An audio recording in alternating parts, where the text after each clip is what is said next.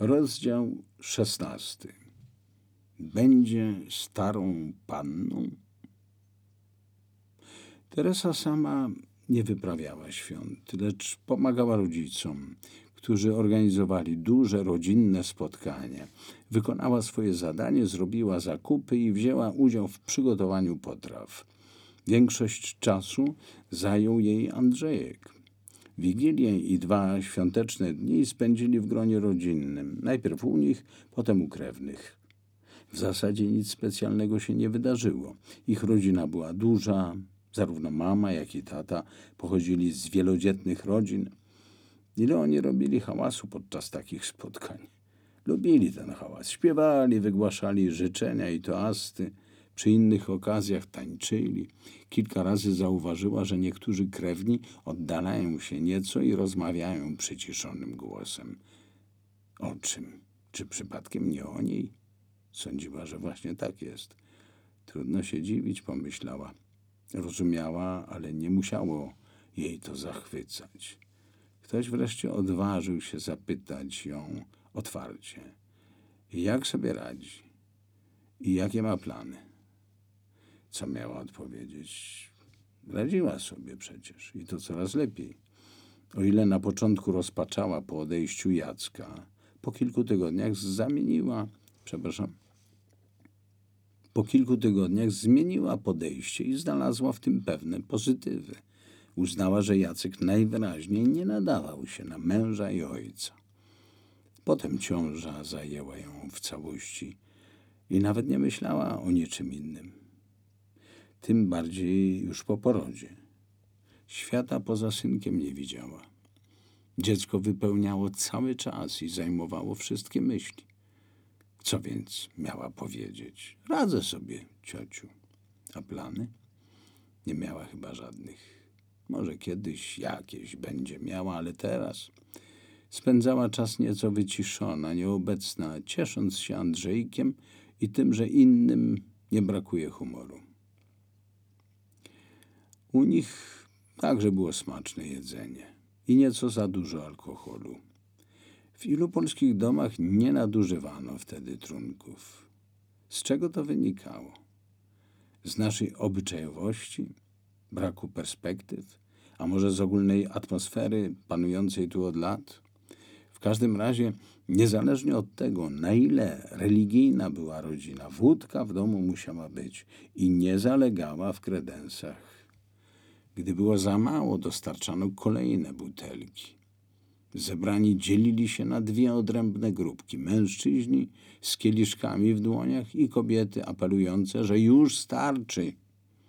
Teresa nie zajmowała się ani kieliszkami, ani gderaniem.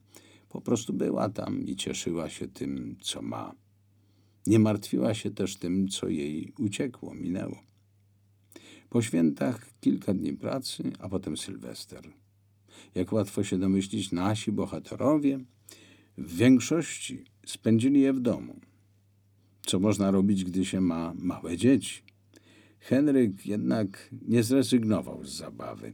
Skorzystał z zaproszenia dyrektora i udał się na dancing. Powiedział Halinie, że wszyscy z pracy tam idą, więc byłoby dobrze, gdyby i on poszedł. Gdzieżby Halina miała mu zabronić. Chce, to niech idzie, pomyślała. I poszedł. Poszła tam także panna Krysia, która czasem była bardziej zadowolona z układu z Henrykiem, a kiedy indziej miała go dosyć. Akurat 31 grudnia była w dobrym nastroju i razem świetnie się bawili. Nad ranem Henryk wrócił do domu, nie obudził żony, położył się spać i marzył o kolejnych podbojach. Krysia nadal mu się podobała, ale jeszcze bardziej lubił zdobywać kolejne. Czas na zmiany, pomyślał i zasnął. Co mu się śniło? Nie wiadomo, ale z pewnością nie to, co jego i rodzinę spotkało później. I jak kiepsko się wtedy spisał. Inni byli bardziej odpowiedzialni i zostali z dziećmi. Do Marysi i Piotra wpadli wieczorem wujkowie i ciotki, spędzili godzinkę i pobiegli dalej. Do Zosi i Staszka przyszli rodzice. Jedni i drudzy pobawili się z Januszkiem, porozmawiali, wypili herbatę, posmakowali pierogów, w robieniu których Zosia była mistrzynią. Kto mógł i lubił, wypił jeszcze kawę i małżonkowie zostali sami. Stosunkowo najweselej było u Teresy. W jej domu odbyło się nieco większe spotkanie. Wpadły do niej dwie koleżanki, które także nie wybrały się na huczne obchodzenie Sylwestra. Rozplotkowały się na dobre, głównie o facetach, których im wszystkim brakowało.